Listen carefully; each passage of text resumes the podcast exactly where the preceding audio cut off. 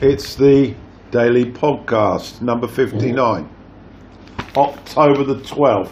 If you hear some strange noises, it's because my dog's in here.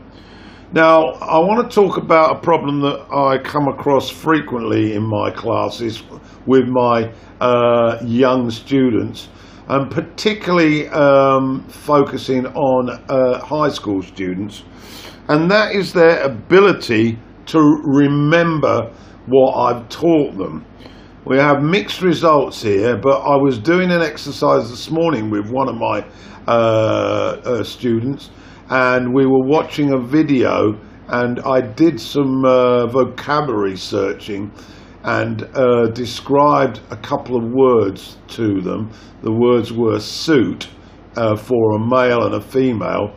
I described using the appropriate clothing vocabulary to describe a suit for a woman, and then after a minute I then asked the girl in Thai language to tell me the components of a suit dressed by a woman.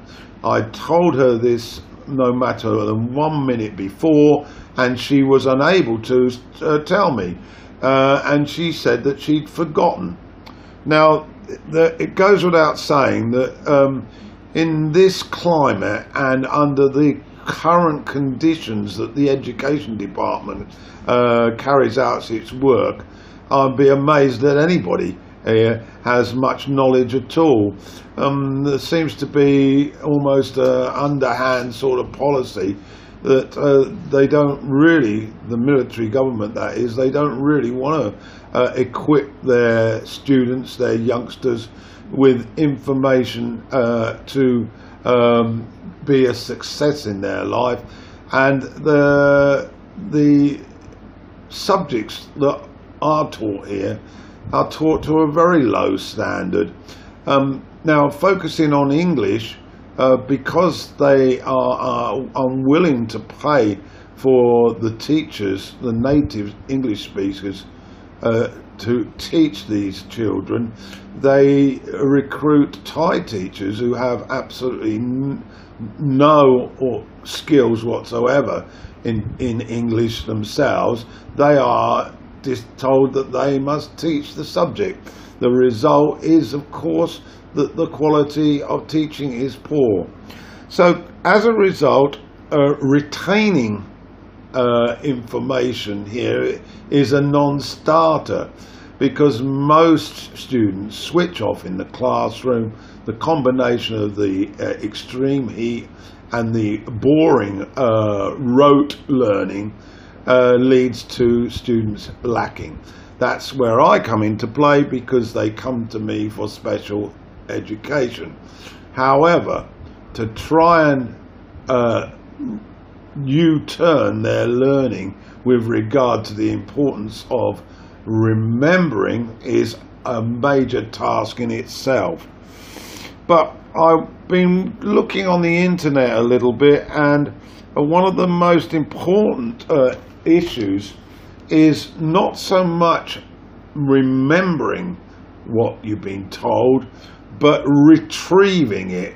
Now, the brain is a muscle, it needs exercising, and it feels much happier once you've done that.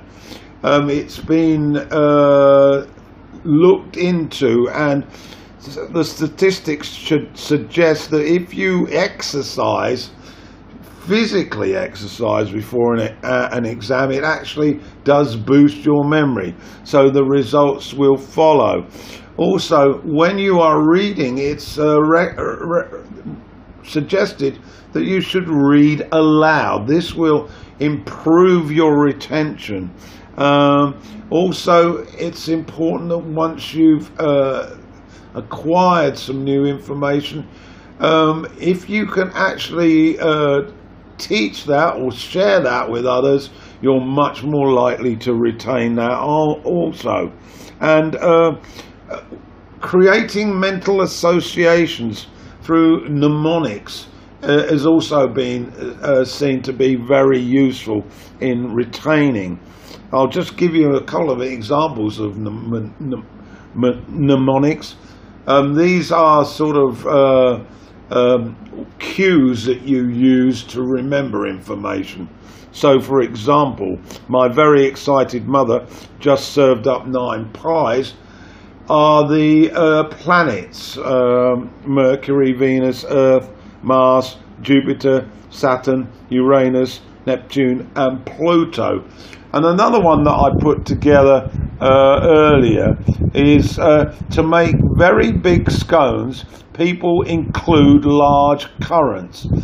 Now what does that mean? Well, it's the countries in ASEAN: Thailand, Malaysia, Vietnam, Burma, Singapore, Philippines, Indonesia, Laos and Cambodia. But what I want to finally go to is in describing to you how I was assisted in my memory retention. As a boy, I liked bubble gum, as many do, and at that particular time we used to buy gum at the local shop, and in each gum there was one card which had a picture of the flag of a country, and on the rear some information about that country, including the capital cities. Now my father, who's an extremely clever man, he took the opportunity with these cards that I loved to collect to try and install in my brain the capital cities of all the countries. And so 3 to 4 times a week he would test me on the capitals of the countries, and the results were quite amazing because of this regularity. And I mean, he did this for years, not just a couple of weeks. I can safely say that even now, after 50 years, I can still retain the capital cities for most of them. I'll give you some examples. Let's go into Asia: Thailand, Bangkok; Cambodia, Phnom Penh; Laos, Vientiane; Burma, Rangoon; Indonesia, Jakarta; Malaysia, Kuala Lumpur; Pakistan, Hyderabad; India, New Delhi. Let's go into Europe: Spain, Madrid; Portugal, Lisbon; France, Paris; Germany, Berlin; Austria, Vienna; Switzerland, Bern; Norway, Oslo; Sweden, Stockholm; Finland, Helsinki; Denmark, Copenhagen; Russia, Moscow; Ukraine, Kiev. And let's go over to South America now: Brazil, Rio de Janeiro; Argentina, Buenos Aires; Chile, Santiago; Venezuela, Caracas; Paraguay, Asuncion. Okay, I could go on, but I'm sure you get the drift. So if you're having problems with your students remembering things, try and introduce some fun to it, and repetition, repetition, repetition. That's my podcast for today. See you tomorrow.